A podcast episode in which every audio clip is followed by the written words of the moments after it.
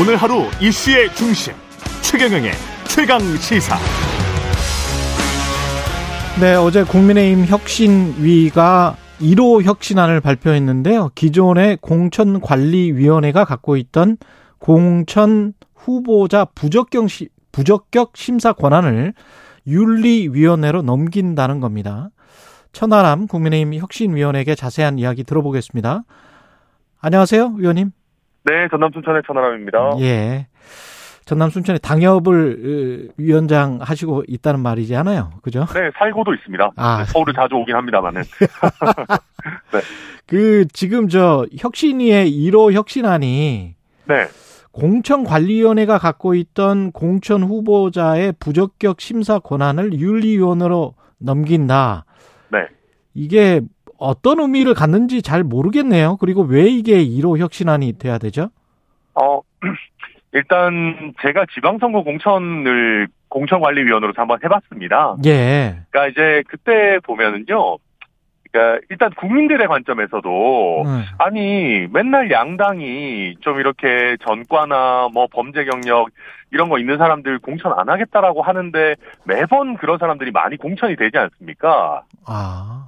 그러면 아니 이게 왜 이러는 거지? 뭐 당의 기준이 없나 이렇게 생각하실 수 있습니다. 근데 음. 실제로 각 당마다 당연히 기준이 있어요. 예. 그런데 공천관리위원회가 이 부적격 자격 심사를 하다 보니까 예를 들면 권력에 가까운 분이면 어 뭔가 좀 문제가 있을 것 같아도 자격을 인정해서 붙여주기도 하고 좀 온정적으로 반, 한다는 거죠. 그렇죠. 반대로 또 권력에 밑보인 사람이면은 아 이게 그렇게까지 결격 사유인가 싶은 사람이 또 컷오프, 그러니까 부적격 판단을 받기도 하고 기준이 좀 지나치게 정무적 판단의 대상이 된 적이 많았습니다. 아. 그러다 보니까 이 부적격 자격 심사 기능을 공관위에서 좀 떼어내서 예. 어좀 정말로 원칙대로 심사할 수 있도록 할 필요가 있다라는 걸 저희가 느꼈고요. 어, 그래서 이거를 따로 그냥 자격심사위원회를 따로 만들까라고 했는데 그게 지금 민주당이 하는 방식이거든요. 예. 그런데 문제는 이 자격심사위원회도 공천할 때 또 똑같이 당대표가 임명하게 되면은 결국 또 정무적인 판단이 많이 개입될 수밖에 없어요. 아. 그래서 저희가 당 대표와 임기를 별도로 하는 독립된 기구에 이런 기가 이런 기능을 주면 좋겠다 했고 음. 이번에 윤리위가 많이 그 주목을 받은 김에 윤리위를 명실상부한 저희 당의 제대로 된 사법부로 좀 발전시키면서 이런 자격심사 기능까지 윤리위가 맡으면은 어 조금 더 사법적이고 원칙적인 그 자격심사가 되지 않겠는가 해서 1호 혁신안을 그렇게 구성하게 됐습니다. 그건 일의 프로세스 진행 절차가 어떻게 되는 거예요? 그러니까 윤리위에서 부적격하다라고 먼저 인정을 하면 그 사람들은 빼고 공관위에서 심사를 하는 겁니까? 나머지 사람들? 네, 그렇습니다. 그리고 아, 저희가 조금 더 네. 구체적인 내용들을 그 정리하겠지만은 어 지금 저희 공천이 보면은 그 선거 거의 막판에 다 돼가지고 무슨 번개불에 콩 구워 먹듯이 할 때들이 많습니다. 그러다 네. 보니까 자격 심사도 제대로 안 되죠. 음. 그래서 저희가 이 윤리위 같은 경우는 상설 기구기 때문에 선거 직전이 아니라 선거가 꽤 많이 남았을 때부터 이 자격 심사를 받을 수 있도록 해서 아예 예비 후보 등록 이전에 그 자격 심사에 대한 판단은 거의 끝내놓고 공천관리위원회는 이 사람의 경쟁력에 대한 판단만 할 수 있도록 예. 좀 분업을 했으면 좋겠다 이런 구상을 가지고 있습니다. 그러면 이양이 지금 윤리위원장이 이렇게 확대된 윤리위의 위원장을 계속 맡게 되는 건가요? 어, 뭐, 저희가 특정인을 염두에 두고 제도를 설정하는 것은 아닙니다만은, 음. 그 이양희 위원장 같은 경우는 임기가 아마 올해 한 10월 정도로 끝나는 걸로 알고 있습니다. 예. 그래서 저희가 다음 윤리위원장이 임기도 한 3년 정도로 늘려가지고, 어, 조금 다른 형태로, 그리고 윤리위원회 구성 같은 경우도 지금은 그냥 당대표나 윤리위원장이 원하는 사람들이, 사람들이면 누구나 할 수 있도록 하고 있는데, 예.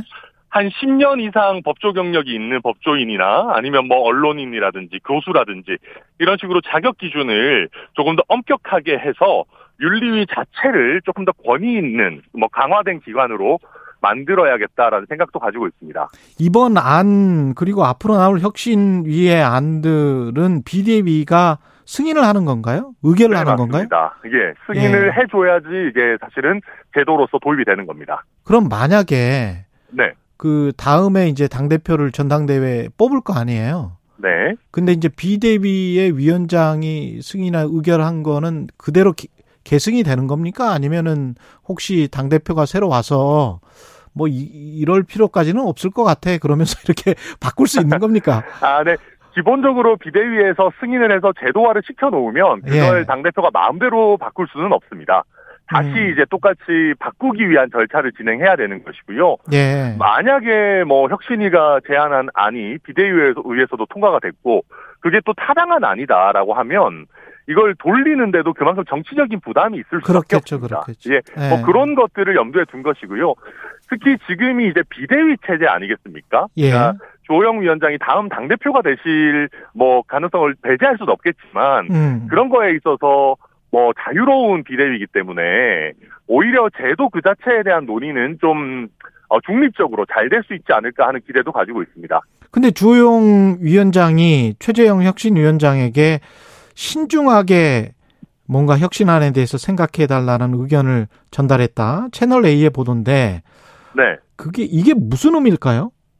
아무래도 이제 현재 당이 조금 시끄러운 상황 아니겠습니까? 여러 가지로. 예. 그러다 보니까 조금 이제 당에서 논란이 크게 될 만한 사안은 발표를 좀 늦춰달라라는 취지신 것 같습니다. 음. 그런데 이게 뭐 저희가 그걸 듣는다고 해서 특별하게 뭐 비대 아, 그 혁신위의 논의 과정을 뭐 예를 들면 소극적으로 가져갈 생각은 없고요. 네. 그냥 저희는 소신대로 하려고 합니다. 예, 뭐 논쟁을 두려워해서는 혁신이가 활동을 할 수가 없겠죠. 뭐 화목한 혁신, 뭐 모두가 동의하는 혁신 이런 건 사실 죽은 혁신이거든요. 예. 그래서 저희가 그렇다고 억지로 파격적으로 하지 않겠지만은 음. 뭐 모두가 동의할 수 있는 거는 뭐 혁신이가 왜 필요하겠습니까? 그냥 당 사무처가 하면 되는 것이죠. 그러니까 저희가 당내에 건전한 논쟁을 불러 일으킬 수 있을 만한 안들을 내는 것들 오히려 뭐 저는 개인적인 목표로 삼고 있습니다. 지난번에 지방선거 할 때 기초자치단체 쪽에 적용을 했었나요? 그 공직후보자 기초자격평가 시험. 국민의힘이 네, 그 기, 네, 기초광역 의원들한테 적용했습니다. 아, 그랬죠. 네. 네. 지금 뭐 이거를 나중에 국회의원, 광역단체장, 대선 후보까지도 확대하는 뭐 그런 방안도 있나요? 어, 대선 후보까지는 조금 과한 것 같고요. 아무래도 이제, 아마 저희. 왜, 왜, 대통령, 왜 가해요? 아니, 뭐, 저희 윤석열 대통령 같은 좀 특수한 케이스도 있지만은, 예. 보통 그 대선 후보 정도 되실 정도면 선출직을 여러 차례 하지 않습니까? 그러니까 이제, 어. 뭐, 대선 후보까지는 좀 그렇다 하더라도, 어, 뭐, 국회의원이나 광역단체장까지 확대하는 방안은 저희가 적극적으로 논의하고 있고요. 지금 저 천하람 위원이 말한 거는 약간 좀 뼈가 있는 것 같은데, 윤석열 아, 대통령 같은 특별한 케이스도 있지만, 이건 이거는 또 무슨 말이에요? 아유, 이렇게 저, 그 이전에 정치 경력 없이 예. 바로 첫 선출직을 대통령으로 하시는 뭐 이렇게 아. 예, 대단한 경우도 있으십니다만은 예. 대체로 대통령을 하시려면 그 전에 이제 선출직을 몇 번 정도는 하지 않겠습니까? 그렇죠. 그러니까 당연히 국민에 의해서 좀 어, 검증이 됐다고 봐야 될 것 같고요. 음. 물론 광역단체장이나 국회의원 같은 경우도 어, 선거에 의해서 검증됐다고 볼 수도 있겠죠. 그렇지만 저희가 PPAT가 단순히 시험의 의미가 있는 것이 아니라 예. 저희가 꾸준히 이제 보수 교육이라고 하지 않습니까? 그렇죠. 대교육 같은 것들을 받고 또 그것을 평생 교육, 평생 교육. 그렇죠. 예, 평생 예. 교육을 받고 저희가 예. 그것을 또 시험에 의해서 나름대로 정말 제대로 그 교육을 받았는지를 꾸준히 체크한다라는 의미고요. 아. 어, 특히 이제 저희가 지난번에 지방선거 때는 딱 한 번 치는 그런 시험이라서 다들 부담이 컸었는데 저희가 1년에 한 두세 차례 정도 정례적으로 치고 뭐 한 번 합격하면은 한 2, 3년 정도 유효 기간을 주려고 합니다. 아, 이라고 한다면은 토플이나 토익처럼 하는 거군요, 이게. 그렇죠. 그렇죠. 그리고 또 이게 지금은 초기이기 때문에 예. 뭐 객관식 이런 걸로 하지만 어. 조금씩 조금씩 이제 그럼 제도가 발전이 되면은 뭐 예를 들면 대면 토론 시험이라든지 뭐 장문이라든지 이런 부분들로 발전도 할 수 있는 거기 때문에 음. 어, 혁신이가 그런 구체적인 시험 방안을 만드는 건 아니지만 이 재교육, 보수 교육을 하는 정당이다. 꾸준히 공부하는 정당이다 라는 방향으로 나아가는 거는 뭐 어. 필요하다고 생각하고 있습니다. 어, 나쁘지 않은 것 같아요. 근데 그 이준석 전 당대표가 네. 도입한 거라서 비토 정서가 좀 있지 않을까요? 어, 저는 그런데 이거를 뭐 예를 들면 우리가 정책에는 어, 특허가 없다. 아. 이런 얘기들도 하지 않습니까? 예. 그러니까 뭐 예를 들면 좋은 아이디어인데 이준석 대표가 했던 거기 때문에 안 한다. 아니 무슨 이준석 대표가 볼드모트는 아니잖아요. 그러니까 아니 뭐 좋은 아이디어면 누가 냈든지 간에 그렇죠. 계속 할 수도 있는 것이고 반대로 이준석 대표가 냈던 아이디어라고 해도 안 좋은 거면 과감하게 폐기도 할 수 있는 거기 때문에 음. 저희는 이게 뭐 이준석 대표와의 연관성 이런 부분은 솔직히 별로 생각하고 있지 않습니다. 혹시 지금 윤리위에서 이준석 전 대표에 관해서 또다시 징계할 가능성은 어떻게 보십니까? 어, 저는 그런 가능성은 좀 낮다고 생각합니다만은 그 어제 보니까 권은희 의원에 대해서도 징계 게시를 했더라고요. 아 징계 게시를 했죠. 네, 예. 권은희 의원에 대해서 징계 게시를 한 뭐 사유들을 보니까 그 내부 총질 문자에 대해서 아 용산 시대인 줄 알았는데 뭐 경복궁 시대가 됐다. 음. 그리고 뭐 그 경찰국이라든지 이상민 장관에 관해서 뭐 이렇게 탄핵 의견 이런 것들을 얘기했던 것 같은데. 예. 저는 이런 윤리위의 결정이 굉장히 잘못됐다고 생각합니다. 굉장히 잘못됐다. 네, 네, 이거는 지금 보면 정치인의 발언에 대해서 제재한다라는 것 아니겠습니까? 그렇죠. 저희가 과거에 금태섭 의원이 민주당에서 그, 어, 당론 이탈 때문에 사실상 징계 같은 걸 받을 때 음. 저희 당에서 민주주의 없는 민주당이라고 얼마나 비판을 했었습니까? 그랬죠. 예. 아니, 저, 저도 권은희 의원이 여당 의원으로서 저희 국무위원에게 탄핵을 언급하고 뭐 경찰국에 찬성하고 아, 반대하고 이런 것들이 좋아 보이지는 않습니다만은 그렇다고 해서 이걸 과연 징계까지 할 일인가? 음. 저는 우리 당이 입만 열면 자유를 부르짖는 정당 아니겠습니까? 특히 예. 또 저희 대통령께서도 굉장히 자유를 강조하고 계시고 저는 이런 윤리위의 결정을 보면 윤리위가 오히려 반윤 아닌가. 우리 윤석열 대통령의 자유중시 기조에서 벗어나 있는 윤리위부터 오히려 저는 바로 잡아야 된다고 생각합니다.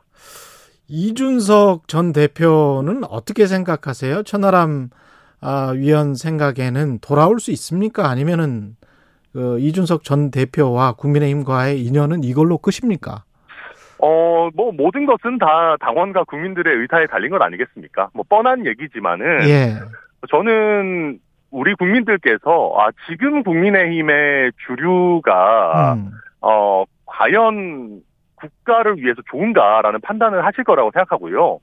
그러니까 이준석이라는 인물에 대한 판단도 마찬가지일 겁니다. 그러니까 음. 이준석이라는 인물이 뭐 모든 것이 완벽한 것은 아니겠지만은 뭐 이 사람이 국민의힘에 필요하다라고 하는 당원과 국민들의 의사가 과반을 넘어간다면은 또 돌아올 수 있겠죠. 당이라는 것이 계속해서 어떤 구성원과 또 방향성을 바꿔가면서 뭐 100년 이상씩 톡하고 그러는 예들이 많기 때문에 예. 결국은 모든 것은 다 뭐 국민들의 판단의 문제라고 생각합니다.